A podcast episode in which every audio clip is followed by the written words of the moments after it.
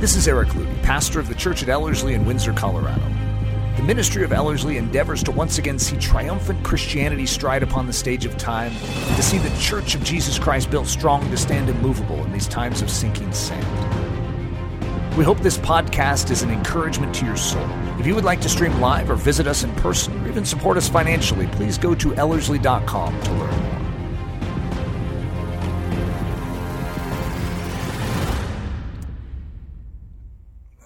like uh, the message title to this one. And if you were following me around over the last couple weeks, I was in uh, Honeybrook, Pennsylvania last week and for Sunday. And so I was speaking Sunday morning in Honeybrook Community Church. And the name of my message was Flipping into the Kembu Vom. And I, I really liked the title. And so as I was preparing this week, it's like, I think it's legal to take my own title uh, and to use it in the next Sunday. It's slightly different message, but I borrowed a few uh, of the concepts. It's very timely, timely for me. I think timely for uh, you guys, timely for the church at large. Uh, and yet it's a rather confusing title. It, it, would help if you knew what a Kembu, Kembu Vom uh, was. And so I'll, I'll, explain what a Kembu Vom uh, was. I think it's a was. I don't know that it still is, but it could still be. Stan Dale and the Kembu Vom. So, uh, Stan, Stanley Dale, I just gave a, a, a, fall Daily Thunder series, which I, highly would rec- I would highly recommend you listen to. It's called Daring to Do with Stanley Dale. It's like 24 uh, episodes, even has some guest appearances from Leslie and Dan McConaughey was in there. Really powerful message about reaching the unreached, the heart and the passion to reach those that do not know Jesus. And uh, but in it, there's this sub story of Stanley Dale. It, the whole thing isn't about Stanley Dale, even though you'd think it was. It's just a sub theme that will run in and out of it. Stanley Dale was audacious. This man is one of the most unique characters, maybe, that has ever lived on earth.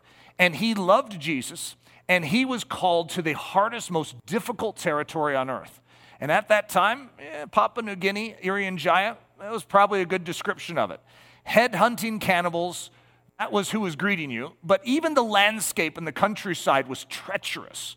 The, the uh, creatures uh, were deadly. The plants, you know, had six long, uh, six inch long sago thorns. You know, so it's just like everything about the territory was venomous and dangerous. And guess who was built for such a, such a challenge? Stanley Dale. Stanley Dale first uh, arrives in this Yali tribe, which is a rather scary thing to do. He's far away from all civilization. He's made his, his, his backpacking trip in. And so when the, the tribe finds, that, finds out that there's this foreigner in their midst, uh, they sort of rally the troops to come and destroy him. At least intimidate him, right? Get him to run hightail out of there, because he doesn't belong here. This is the Yali territory, and these are the most manly of all tribes. I mean, the Yali, they were, uh, they called themselves the lords of the earth. And so they come down in their war paint and they have their, uh, their bows drawn. And Stanley Dale sees them on the other side of the river. And so he's, th- he's thinking, okay, we need to deal with this right off, right off the bat. Sort of nip this in the bud. Let's show them who has the authority. So this is what Stanley Dale does. You got a whole army on the other side of the river. He walks straight towards them fearlessly, not even breaking a sweat, with a little smirk on his face, fords across the little stream and walks right up the hill towards them. It so terrified them that they all ran. He took on, without a weapon, an entire army. That's how he arrives in the Yali village. Okay, that's pretty cool. So there's story after story. There's some great stories, like the time uh, they came to kill him and he got a smirk on his face, took out his false teeth, but they didn't, they didn't know that false teeth even existed, right? And came up to them and talked with them with his false teeth. That scared them and they ran off. So he's measuring out his airstrip and he's trying to figure out, you know, he needs a certain distance. And there's this building, this little structure. It has a stone wall, uh, and he's like, ah, I'm going to need to, you know, go, go, through that area. Well, little does he know that's a Kembu Vom. So the Kembu spirits, like these demonic spirits that controlled the, the village and controlled the entire valley, And the way that these people would survive was to appease the spirits. So they would, you know, there were certain things, very sp- specific rules that they would have to uh, abide by. And anyone who was uh, uninitiated that went into the Kembuvam would have to be killed. You'd throw them into the Heluk River, which was this mighty rushing river. They would immediately be dashed to pieces upon the rocks. And many people had died because of an accidental uh, stagger into the Kembuvam, right? And so, I mean, Stanley Dale, though, what's he going to do? So he's measuring out and he's getting closer and closer to the Kembuvam, and, and people in the village are starting to panic. It's like he's getting closer to the Kembuvam. And so one guy came down and, and, said, Could you, you know, please avoid that? And he's trying to speak in a language uh, Stanley Dale doesn't understand, but he sees all the people on the hill and they're sort of looking at this structure. And so he gets the idea that it must be some sacred place, right? So he's thinking, okay, I need to nip this in the bud. I need to show them who's boss. I mean, this is literally what the guy does. He runs towards the Kembuvam, does a flip over the side wall, and lands in the middle of the Kembuvam. And sort of like, ta da! Uh, you don't do that. He just did. This man stared evil right in the face, and he didn't blink. And guess who blinked? The evil. You see, there's a principle in this that I want to draw out today, and I would say this is what we need in the body of Christ right now. We need a little of that, whatever you would call it. I mean, we could call it fearlessness, but I, don't, I mean, I've done so many messages on fearlessness, I'm not sure if it's getting through. This is what we need. It's an audacity in the hour when most people would tremble. Oh, don't even get near that. To say, I'm going to not just get near it, I'm going to do a flip into it. What would lead someone to do that? To flip into a kembuvam? So, the twos. I know you guys are probably experts in the fact that there are always two. And I always stick the bad thing on the left and the good thing on the right, okay? And so the first and then the second. You know, even the entire Bible, Old Testament, New Testament. And, you know, we have Adam and then we have the last Adam, Jesus. And in fact, it says first man, second man. Isn't that strange? Jesus is 77 generations in, but he's called the second man. But we have Cain, Abel, Ishmael, Isaac, Esau, Jacob. And you'll notice the first one can't seem to please God, but the second one has some strange favor upon him.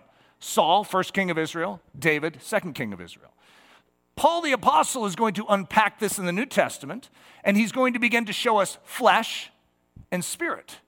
He's going to show us two different ways. We have an old man and a new man.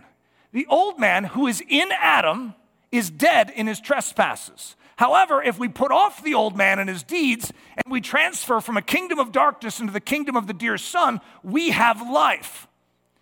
And so then Jesus himself is going to clarify and he's going to talk about tares and wheats, tares and wheat. He's going to talk about goats and sheep. He's going to talk about virgins without oil and virgins with oil. He's going to separate out twos so for us, we need to recognize that there's two ways of doing every single thing we do in this life. Two ways. Most of us have certain things that we've begun to adopt godly thinking towards. It's like, okay, the way I handle my finances, I want to do it over here now. And so we transition from the kingdom of darkness and selfishness and fear and anxiety over into God's kingdom. Oh, it's so much more pleasant over here. However, we need to allow a thorough house cleaning and a thorough transition of every area of our life into a new way of doing things, a way that is built according to the Spirit of God. And so, when it comes to appropriating challenge or difficulty or encroaching evil around us, there's two ways of handling it. One is to be panicked, to be thinking about self preservation you know, if there's a shortage on toilet paper, what do you do from this vantage point? You go out and buy it all up. Okay, you hoard. And this is the exact opposite of the kingdom of heaven. What does God do? And that's sort of the question I want to bring to the table because I guarantee you, in the natural man sense, you're not going to flip into a kembuvam. You see, that is the behavior that is altogether other than this world. Humans don't do that. You know, you would never think of doing what Stanley Dale did. Never. And yet, we as believers, hear what Stanley Dale does and get a smirk and go, I want to do that. You see, it is very, it is strangely magnetically attractive to our souls. I want that. Whatever that is, I want it in me. 1939. I'm going to call it the most pathetic generation ever. Now, I know some of you are thinking 2021 is the most pathetic generation ever, and I'm not going to argue, okay? I have uh, been deeply disturbed by the lack of common sense, the lack of intelligence in, in the midst of a very intelligent people group. In other words, the power of delusion and the power of the enemy to distort ideas. Like some of the things that are being uh, proposed to our society today are so opposite of sensible. It doesn't even, I mean, it's irrational. That's the way my, my brain would look at it. And back in 1939, there was a similar feel. If you could see clearly in 1939, you would look around you and go, What has happened to the world? Boy, we are going to hell in a handbasket and fast. So let's just look at a couple things that were happening in 1939. In America, we had a Great Depression. We were sucking our thumb, thinking about ourselves, and there was really no hope and future for this country. We were not doing well, and we were avoiding any challenge, any additional challenge. I can't handle anymore. And what was happening over in Europe? There was a character named Adolf Hitler who had actually taken hold of most of Europe at this exact time. He was running rampage over every power. In fact, in just a few months, he's going to take on France, who up to this point had always been one of the greatest military powers in Earth's history. And in a few days, France is going to fall. There's going to be one nation left, one out of the whole world that is standing against uh, Nazi uh, Germany, and that is Great Britain. And even Great Britain is, I'm just going to say it, pathetic. They have spent the last seven years or so disarming, take, getting rid of all of their military equipment, trimming down their military because, hey, we aren't, aren't going to solve any of these issues through military force. Let's lead the way uh, in, the, in, the, in and amongst the world by showing that we no longer want to fight wars. Meanwhile, what's the devil doing over here? And that's a pretty accurate description of Hitler, the devil. He's mounting his forces and he is playing everything against the political correctness of Great Britain. In Great Britain, all the young people are sneering at anything to do. The political correctness of the age was turn a blind eye to Hitler, let him have what he wants, it's none of our business. Wars are evil. And so as a result, you have, and by the way, I'm not a fan of war uh, at all. And yet it's an interesting tension that you see here. Even the church in that time was just like, hey, you know, Hitler, the Germans deserve it. After the Treaty of Versailles, they deserve a little, you know, back. Okay, well, they've taken all of Europe now. Is that what you think they deserve? And so at this time, the, the young people in Great Britain are basically telling the government even if you drafted us, even if you called us to war, our answer would be no. We'll never fight for you. Okay, now, the, there's some ironies in this, okay? In this saggy, sloppy, selfish version of the world at this time. So any any first world country was living; it was very prosperous. Uh, eh, you know, as you were going through uh, before World War One, you had extreme prosper- prosperity. Then World War One just devastated them. And now, I mean, the world is just fearful of another war. They do not want a war. It's like they're allergic to wars. They're allergic to contention. They're allergic to any challenge. Same way many of us can be where we want to retreat from the necessary battles that are before us because we're tired. And so, if you were to look at 1939, you would agree with me, it's possibly the most pathetic generation ever. They are extremely disappointing. Their logic is out to lunch. Uh, there was one guy in the government that was standing against Hitler. You guys know him, right? Uh, Winston Churchill. And he was saying, hey, guys, this guy's a liar. He's taking territory. If we don't do something now, he's going to eat us all up. And you know what they called uh, Churchill? A warmonger, a hate monger. The worst thing you could be called. I know today we're like, eh, who cares if you're called that? Well, back then, that was a bad term. And you don't want to be the hate monger. You don't want to be the warmonger.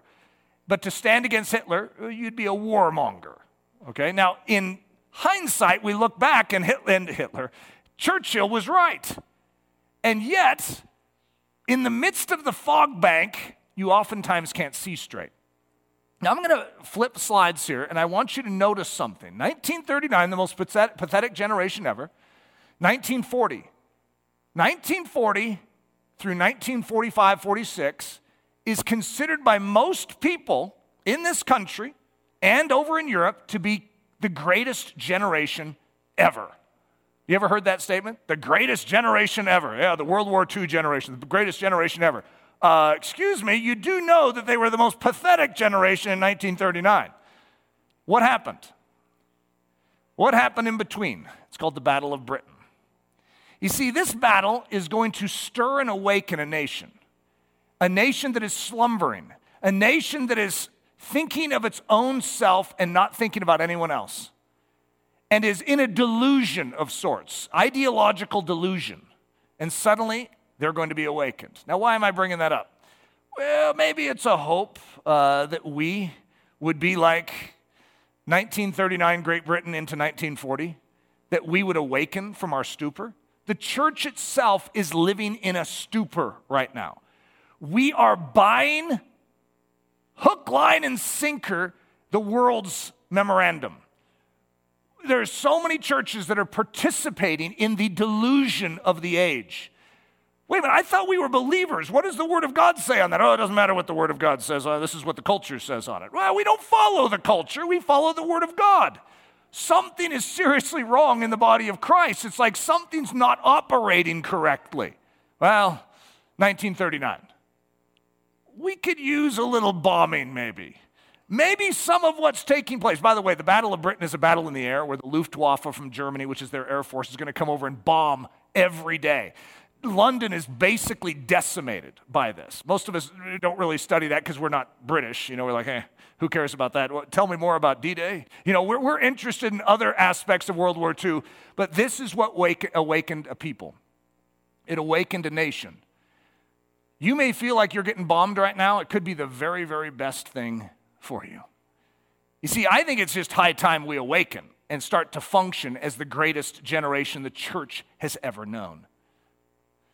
So, in Streams in the Desert, which is one of my favorite devotionals, there's this little bit I'm just going to read for you. Temptation is necessary to settle and confirm us in the spiritual life. It is like the fire which burns in the colors of mineral painting, or like winds that cause the mighty cedars of the mountains to strike more deeply into the soil. Our spiritual conflicts are among our choicest blessings, and our great adversary is used to train us for his ultimate defeat. I really like that line. And since some of this is a little flowery and uh, poetic, I'm going to read this line again because sometimes we don't, we don't see it.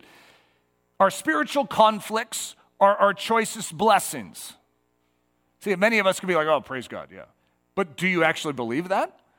That our spiritual conflicts are among our choicest blessings, and our great adversary, you know him, he's the devil, right?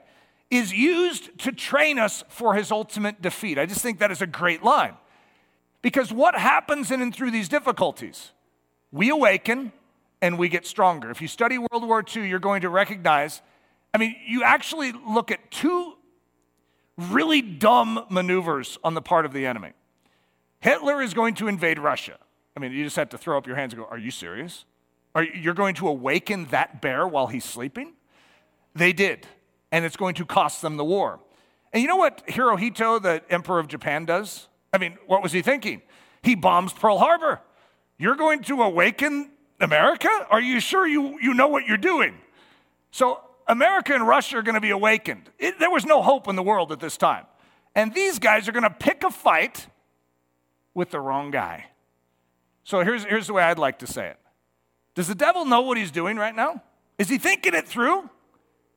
Because last thing I knew, I know we're in hibernation right now as the church. But you feel that prod to our side? Are we ready to get our growl back? I shouldn't liken us to Russia. That, that might be a little dangerous. That was Stalin, Russia. So maybe I should be the eagle. We're the eagle in our nest. There's a little poker coming through. The ancient Phrygians had a legend that every time they conquered an enemy, the victor absorbed the physical strength of his victim and added so much more to his own strength and valor. So temptation, victoriously met, doubles our spiritual strength and equipment. I don't know if that can be proved in a test tube, but it's a great statement. So temptation, testing, conflict, victoriously met, doubles our spiritual strength and equipment. When we take the trials and we greet them properly, we grow stronger. There's no downside to it. It is possible for us in our spiritual life through the victorious grace of God to turn account the things that seem most unfriendly and unfavorable and to be able to say continually, the things that were against me have happened to the furtherance of the gospel. The things that were against me have happened to the furtherance of the gospel. 2021. Someone's trying to snuff out the church. Someone's trying to destroy the truth. Uh oh. You know what that means? It's like bombing Pearl Harbor. That is the dumbest thing they could ever do because the result is an awakened church. And when that happens, watch out, world. The Apostle Peter says in 1 Peter 1 In this you greatly rejoice, though now for a little while, if need be, you have been grieved by various trials. That the genuineness of your faith, being much more precious than gold that perishes, though it be tested by fire, may be found to praise, honor, and glory at the revelation of Jesus Christ. And then the Apostle James in James 1 My brethren, count it all joy when you fall into various trials, knowing that the testing of your faith is producing something. That word hupomeno, which we translate as patience, is what, if you read Fox's Book of Martyrs, it's what enabled the martyrs to go through any degree of suffering. Hupomeno, what produces it? The testing of your faith produces it. So you want to be stout and be able to stand firm no matter what? Well, Count it all joy when you fall into various trials, knowing that the testing of your faith is producing that which enables you to walk through anything. But let patience have its perfect work, that you may be perfect and complete, lacking nothing. So, one of the fun things about studying history is you can actually get correspondence, you know, that would have been highly confidential at the time. But you can actually look it up and just read it. I mean, I know some of you might not be as impressed with that, but it, to me, it's, it's truly startling. Some of the things when I was studying through World War II that I can just read now. Personal correspondence from Hitler, even to his generals. Like, I can read it like I'm a spy, a British spy, sneaking in and reading it. It's pretty fun. So, this is a private note from Winston Churchill to General Ismay. So, he would have been over the entire military operation of the British. Winston Churchill says this We are greatly concerned and it is certainly wise to be so, with the dangers of the Germans landing in England. Every creek, every beach, every harbor has become to us a source of anxiety. So when you feel that the enemy is landing on your territory, it could be a little anxiety riddled. And right now, if I could articulate what many, many Christians around the world feel, uh, many Christians have felt this for decades long before we did, right? We're just beginning to feel it. Where we feel the enemy wanting to encroach upon our territory now, not just someone else's, but our territory. And it says, every creek, every beach, every harbor has become to us a source of anxiety. So for us, we have little creeks and beaches and harbor. They're entry points. And we feel like every access point is available to the enemy. He can come in in so many different ways. I mean, you could just sit down and brainstorm all the different ways that the enemy could destroy you, and you could come up with a long list. It's a very, very bad way to live. It's a very, very bad way to spend all your time thinking about what the enemy has up his sleeve. It's hard not to do it. However, you have to have something up your sleeve. Sorry to use an illustration of cheating in poker, right? Up, up your sleeve. It doesn't sound like the best uh, illustration to be giving. However, you need to have a conspiracy of your own. What is the church doing? Are we just scared about every uh, creek, beach, and harbor of what the enemy is doing? Well, listen to this the flip. What if we didn't spend our time cowering, but actually took our thumbs out of our mouths, steeled our spines, and went on the offensive? Now, in this time in 1940, Great Britain is extremely weak. We have just survived Dunkirk, which was, you know, basically almost our entire, the, the entire military force and equipment of the British was stuck over in the, uh, the shorelines of France. They had to leave all their, their military equipment behind and give that over to the Nazis, and they made it over across by what's called the Miracle of Dunkirk. All these boats and little fishing boats and everything. It's a great story. It's not what I'm talking about. We've survived this, but we are weak. We're beleaguered as a nation, if you're talking uh, according to the British mindset at this time. And Winston Churchill is going to do something in this time which should shock all of us in 2021. Because if you're just trying to survive, where do you usually spend all your energies? In survival mode. Have you ever been in survival mode? I know that that's probably a rhetorical question for most of us in here. But you know when you're in survival mode because you cannot think about others outside of yourself. You're just trying to make it through the day. You have issues in your life and you're just trying to solve them. And right now, Great Britain has every reason to be in survival mode. I mean, that's actually probably one of the best descriptions of survival mode would be 1940 Great Britain. They're the only nation on earth standing against this juggernaut that will not take no for an answer. What if we didn't spend our time cowering, but actually took our thumbs out of our mouths, steeled our spines, and went on the offensive? So listen to this. This is that same note to General Ismay. If it is so easy for the Germans to invade us, in spite of sea power, some may feel inclined to ask the question why should it be thought impossible for us to do anything of the same kind to them? The completely defensive habit of mind, which has ruined the French, must not be allowed to ruin all our initiative. How wonderful it would be if the Germans could be made to wonder where they were going to be struck next, instead of forcing us to try to wall in the island and roof it over. An effort must be made to shake off the mental and moral prostration to the will and initiative of the enemy from which we suffer. That is a great quote. I mean, this is just a memo he's writing to the general. He's not thinking it's going to be, well, maybe he was thinking it was going to be printed someday. I don't know. I'm going to read that last sentence again. An effort must be made to shake off the mental and moral prostration to the will and initiative of the enemy from which we suffer. I think that same effort should be made right here. Let's throw off that mental prostration that we have to what is going on in the world and recognize that we are the church of Jesus Christ. So, I'm going to talk about the art of audacity. But the art of audacity doesn't just start with audacity. If I said, go out and be audacious, well, that sounds really neat and all, but that's not how it works.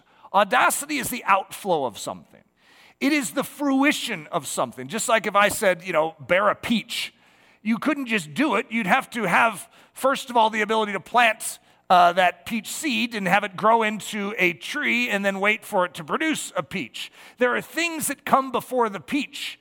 And many of us, when it comes to certain things in the spiritual life, we feel this like, I need to be audacious. And yet, there are certain things before the audacity. Like if I say flip into the Kembu most of you are just trying to get up the guts to go to Papua New Guinea for a visit, let alone go to the Yali tribe and stare them down. In other words, we're a few degrees removed from flipping into Kembu Voms, and yet we all desire it. And so, this is what this message is about. If we're going to be flipping into Kembu Voms, Let's get some of the most elementary movements down in our lives. So, the recipe for audacity, I know this is somewhat startling, it starts with faith. It has to, you see, we have to have a confidence that God is, that He is able to do precisely what He says He will do. We have to know that the shed blood of Jesus is for us. You see, the enemy has all sorts of cunning tactics to, uh, to estrange us from the power of the shed blood of Jesus. For instance, if you make a dumb move in your life, it's, it's very common that the enemy will immediately try and estrange you from the shed blood. It's like, well, yeah, the shed blood of Jesus is for all these people that do good, but look at you. You did bad. And so, the very thing that saves us, this faith, this faith in Christ, it's very, very important that we maintain it and that we maintain a strong hold on it. Philippians 4:13. I can do all things through Christ who strengthens me. Now, every scripture I'm about to read is like classic Sunday school memory verse type of stuff, okay? Yet there's a reason why those scriptures are chosen. It's because they're salient and central to a mentality. Now, a lot of us, when we memorize them in Sunday school, actually discard them, not intentionally, but we move them off to the side like they, they're little kid scriptures. And we fail to realize that they're the essence of our thinking and our reasoning. So, no matter what you have facing you right now, which I don't know what it is, okay? It could be a health challenge, it could be a relational challenge, it could be a financial or a work challenge. Some of you in this very room are in a very difficult position in a work situation because of even the vaccine mandate. And you, in your conscience, feel that you can't get the vaccine, and as a result, it's put you in a pickle. What I would like you to do is, I would like you to point at whatever that one thing is, and I would like to ask just sort of a series of questions. Is God in control of that? I know He's able to save you in the big picture, but can He save you in that situation? Can He supply you with wisdom in that situation? Is His grace sufficient for that? You see, what we have to do as believers is not just have a general faith. A faith that says, oh, yeah, Jesus came, yeah, 2,000 years ago. Yeah, he died. I believe he rose again, and I believe he ascended to the right hand of the Father. Praise God. It needs to be a specific faith, too. And, and what he accomplished on that cross is good for me. And it's not just good for me in a general sense, it's good for me in every single situation I will ever face. And once you start getting that very specific faith, you take your problem that is in front of you right now and I want you to ask if you believe Jesus in that situation.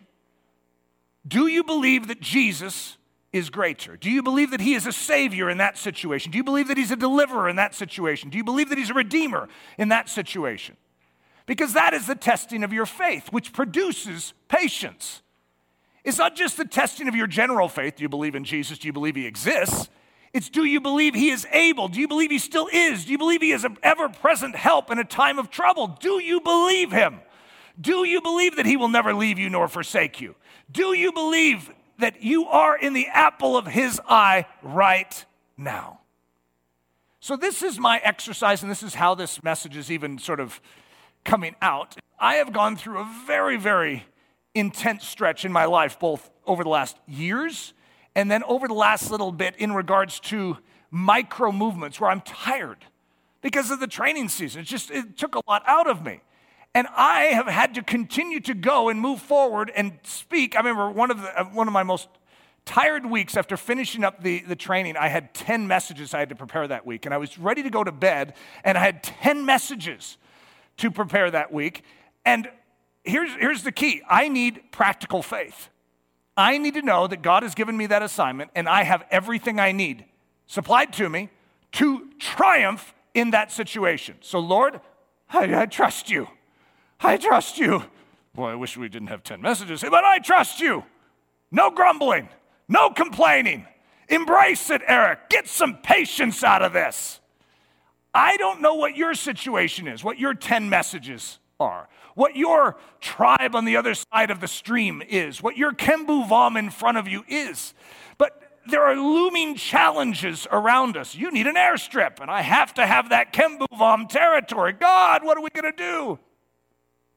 I, Eric Ludy, can do all things, not because I have it in and of myself, but through Christ who strengthens me. You see, I have a confidence that Christ is going to supply me to do whatever it is in front of me. It is a practical level of faith that is going to ultimately create flipping into Kembuvams. But you can't flip into a Kembuvam until you start to appropriate the power of the gospel in these small, seemingly insignificant areas of your life. Mark 10 27. But when Jesus looked at them and said, With men it is impossible, but not with God, for with God all things are possible. So you look at a situation go, That's impossible. Right now, I would say on paper, there is no hope for this nation, nation spiritually. On paper. I mean, what, do you see spark? Do you see a hope? Do you see a, a key leader rising up that is going to lead us out of this uh, ridiculousness? I mean, there's such a comatose state spiritually. However, though with man it would be impossible, who's the head of the church? Praise God, it's not one of us, it's Jesus Christ. And he loves his church. And what he has promised, he will do. He is going to get his ends. He is going to accomplish his purposes. And so that's where our trust lies. It starts with faith. Our audacity has to be rooted in something, and that is His faithfulness, His trueness, His ability. Ephesians 6:10. Finally, my brethren, be strong in the Lord and in the power of his might. So the reason we have a secret ability as Christians is because like the rest of the world, we don't function in our first ability. It's like, oh boy, I don't have enough to be able to do this. This is impossible. Yes, it would be impossible if you stick here in your first condition. But if you move over in the power of the Spirit, you actually can accomplish anything in front of you through Christ who gives you strength. Your job is to be strong in the Lord. See, many of us hear that and we're like, I just need to be stronger in my life. Yeah, be strong in the Lord. This is where your secret source is it's faith in His ability and in the power of His might. How are you going to get this done? His might. It's always only been His might that enables you to function. Well, think about the church of Jesus Christ. What's going to change the course of history? His might, not ours. Our job is to be believers, His job is to be God. The recipe for audacity. So it starts with faith. Now I'm adding a little line to our recipe. Then you access grace through that faith. That's the might. So when you believe and you have faith, what does that open up to you? The throne room of grace. So as a result, you need to access that. Many of us have grace, but we don't access it. I've oftentimes likened it to having a sword at your ankle, and the enemy's coming up and bopping you in the nose. And Spirit of God is saying, swing the sword. You're like, yes, I have the sword of the Spirit. And you know that you have it, but you don't really have it. You see, intellectually you have it, but practically you have not wielded it. That was a very bad sword swing. You have not wielded it by faith. You see, your faith opens up to you the treasury of heaven, the war chest of heaven. Everything you need for life and godliness is there, but are you taking it? Do you believe it's yours for this situation? Because you have everything you need for that situation. Do you know that? That's where the specific faith comes in. Now, if you have it, access it. Come boldly into the throne of grace where you may obtain mercy and grace for help in time of need. Come to him, he will supply you. He will arm you. He will give you the weapons. Everything you need for this situation you have. As a result, you can smile now. Ephesians 2 8, for by grace you have been saved through faith. So when you marshal that faith, when you believe, it opens up that avenue of grace. 2 Corinthians 12, 9. And he said to me, My grace is sufficient for you, for my strength is made perfect in weakness. You're feeling weak? You feel like you can't handle this? Well, just allow God to speak this to your soul too, just like he did to Paul. My grace is more than enough for you right now. Everything you could possibly need right now. My might, my power, you have it. My armament, you have it in Christ. Take it. So I'm going to give you a great quote to use. I, there's a quote that I've, I've, thrown out in the past, and it's "Watch what my God will do." Okay, it's a good quote, and I, this doesn't negate that quote. That's still a really good quote to use. However, I'm going to give you a good one today. Another another one to sort of throw in your your knapsack. When you you have a situation in front of you, you need to make a declaration. I have grace for that Oh, and that and that. It's like Richard Wurmbrand's tactic when he was saying preparing for persecution. He says, Go into your local grocery store and walk through the aisles and say, I could live without that. I could live without that. I could live without that.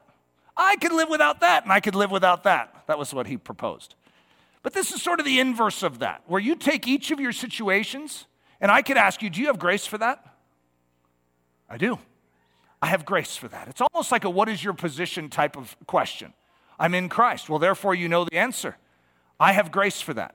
I have a long drive staring me in the face today. And you know what I practiced as I was waking up this morning? I have grace for that. I can sometimes, I don't know if any of you can be like this, but I tend to get a little more grouchy in travel mode. I don't really like that quality about me, and it's like something I have to be very aggressive with, and I have to be offensive with it because just packing and getting things organized and you know having someone's pillow like hanging out the side of something, it's like it, it bothers me at a higher level than normal, right? Because I'm in travel mode. And even when I'm traveling down the road, I can be more snippy than like relaxed. You'd think I would be relaxed. We're going on a family vacation. And Eric sort of turns into a little grumpster at times. Uh, and so I need grace for that. And so that's what I said this morning. I have grace for that. And I could name a whole bunch of other things in my life. I have grace for that. And I, I have grace for that. Start appropriating the realities of the kingdom of heaven in your life right now. I don't care. You could use your imagination if you want of some terrible thing happening to you and your family in the future because of, you know, some evil regime that is out to get you. And guess what you could do? You could stare at it right now, stick your finger and go, I have grace for that. But Eric, what if you're imprisoned? I have grace for that. What if you're separated from your family? I have grace for that. Anything else want to throw it my way? I have grace for that. I have grace for my calling, for whatever I endure. I have it, I know it, and as a result, it's preparing me to do something. I'm not going to give away what that something is yet. The recipe for audacity it starts with faith, then you access grace through that faith. Listen. Then, when you know you have grace for that, dot, dot, dot. Uh, guys, you intrigued to see what happens when you have grace for that? you can flip into the Kembuvam. If you know that your God is going to supply you everything you need for that, if you know that you're not going to be shortchanged, if you know you were not left an orphan in this situation, if you know that the supply of God is sufficient for you, guess what? It changes your attitude. It's called rejoicing. I can rejoice now, even though difficult things are happening to me. Why? Because God is going to triumph through it. In the darkest hour, Churchill flipped into the Kembuvam. He went on the offensive against Germany at his weakest moment. Isn't that good? And of course, if you know history, you know that Winston Churchill actually won the war. I mean, it's an extraordinary story. It really is. It's an impossible story, just as impossible as it would be to see the church awakened and triumphant in the world today. It's an impossible story for us as men. It's not an impossible story for God as God. In the darkest hour, God is looking for someone to flip into the Kembuvam. Hey, is there anyone in here that's ready to do a flip? You do know I've won, right? You do know I'm in control. You do know that all things are beneath my feet, right? Church, hey, wake up. Wake up. You do know that my grace is sufficient for you. You do know that you have grace for that. Prove it. Others that have flipped into the Kembuvam. I'll just give you a short list. Gideon. Gideon did a flip into the Kembuvam. It's one of the craziest antics that has ever been done in history. What was it? Somewhere around 215,000 Midianites against 300 men. Uh, these men were impoverished. They didn't have weapons. I mean, it was like a terrible situation. And he flipped into the Kembuvam. Of course, you could say, well, he was just doing what God asked him to do. Precisely. You see, there's two ways of living life. One is according to your wisdom, your willpower, your abilities. The other is according to God's ability, God's wisdom, God's willpower. When you live according to the second model, anything is possible. Even when the odds are so grotesquely against you, God will win. In fact, I think he likes the greater the odds. I think he wants to increase it. The Gideon story is proof of that. David, David flipped into the Kembuvam. He ran, he sprinted towards Goliath. That word in the Hebrew, mahar, means to sprint, to move with liquid ferocity as a lion towards his prey. Who is the prey? Goliath. Who's the hunter? David. He literally is on the offensive. Jehoshaphat, one of my favorite stories. He's surrounded by three armies. He has this little diddly squat army in Judah. No ability to stand against this, but God gives him a promise. Go out, fight against them. You won't even need to fight. You just stand strong, you stand firm and hold your position. I'll do the fighting for you. The victory's yours, Jehoshaphat. Oh, well, if I have grace for that, the next day he goes marching out confident with a big smile on his face. And what does he do? He sets his singers out in front. It's like, well, we've already won, so we might as well start behaving as if we've already won. What a great lesson for all of us. I have grace for that. Pretty good illustration here. Jesus flipped into the Kembuvam. He literally mocked and held in contempt all the powers of hell, all by his lonesome. It seemed that he was surrounded. He turned himself over into the hands of sinners, and you could just sort of see him spiritually, flipping right into the middle of that lion's lair and breaking jaws. He is going to crush the head of the serpent, hanging naked like a criminal on a cross. What an incredible maneuver that was. Philippians 1. Only let your conduct be worthy of the gospel of Christ. And then Paul is going to list different things that would uh, show that, this being one of them. Not in any way terrified by your adversaries, which is to them a proof of perdition, but to you of salvation, and that from God. So if you're going to live and have your conduct be worthy of the gospel of Christ, one of the things is that we are not terrified by those that oppose us. And I'm going to first and foremost say spiritual powers that are seeking to devour us. We're not terrified by that. And what is that to them? It's a proof that they're going to be destroyed, that they're standing on the wrong side. Our fearlessness actually strikes fear in the enemy. The enemy is the one that should be terrified, not you. Tharseo, be of good cheer. I'm sorry, be of good courage or be of good cheer. So this is our Greek word that I want you to cherish. John 16, 33, these things I have spoken to you, that in me you may have peace. In the world you will have tribulation, but be of good cheer. I have overcome the world. Well, God, how can I be of good cheer in a moment like that? The same way we can flip into a Kembuvam. The same way we can ford across a stream and stare down hostile enemy forces against us. We serve the living God, so be of good cheer, Church of Jesus Christ. He's overcome the world. Acts 23 11. Be of good cheer, Paul. He just escaped barely with the, by the skin of his teeth out of Jerusalem. Remember, they, they packed together, they made a pact to not eat until they killed Paul. Somehow he survived. And, and Jesus comes to us and says, Be of good cheer, Paul, for as you have testified of me in Jerusalem, so you must also bear witness at Rome. Oh, great. More of that? Says, Be of good cheer. You see how I triumphed through that? I'll continue to triumph in and through your life. Do you trust me? And Paul says, I have grace for that. You have grace for whatever your current challenge is. You short on finances? I have grace for that.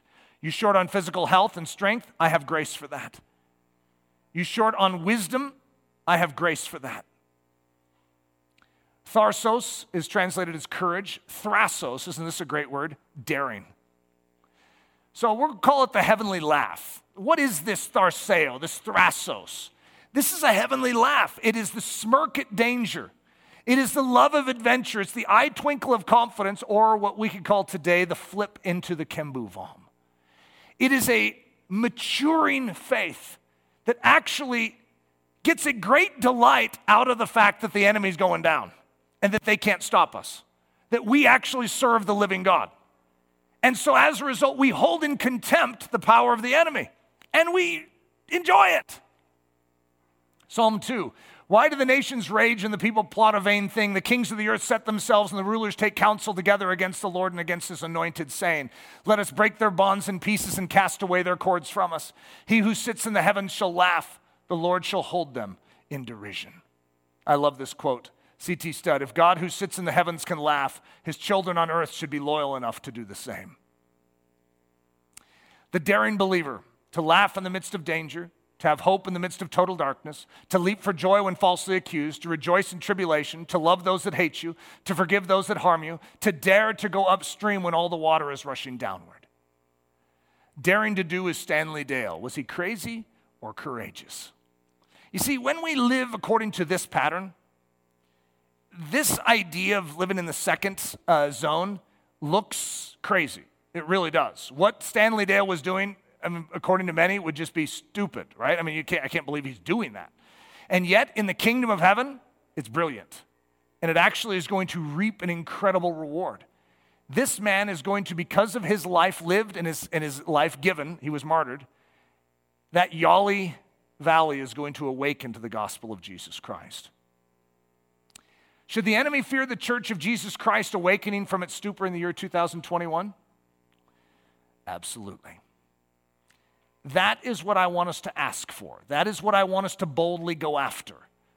I want us to ask God to grow us up so that we are flipping into Kembuvams instead of running with our tail between our legs away from them. Father, I ask that you would do a mighty work of grace in us. We have grace for precisely what our current challenge is. And Lord, I pray that we would appropriate that. I pray that we would reach down and, in the grip of our soul, grab a hold of the hilt of that sword that you have supplied for us in this exact hour. You have given us everything we need. So, Lord, I pray that we by faith would take a hold of that everything. We love you and trust you, Lord Jesus. Amen.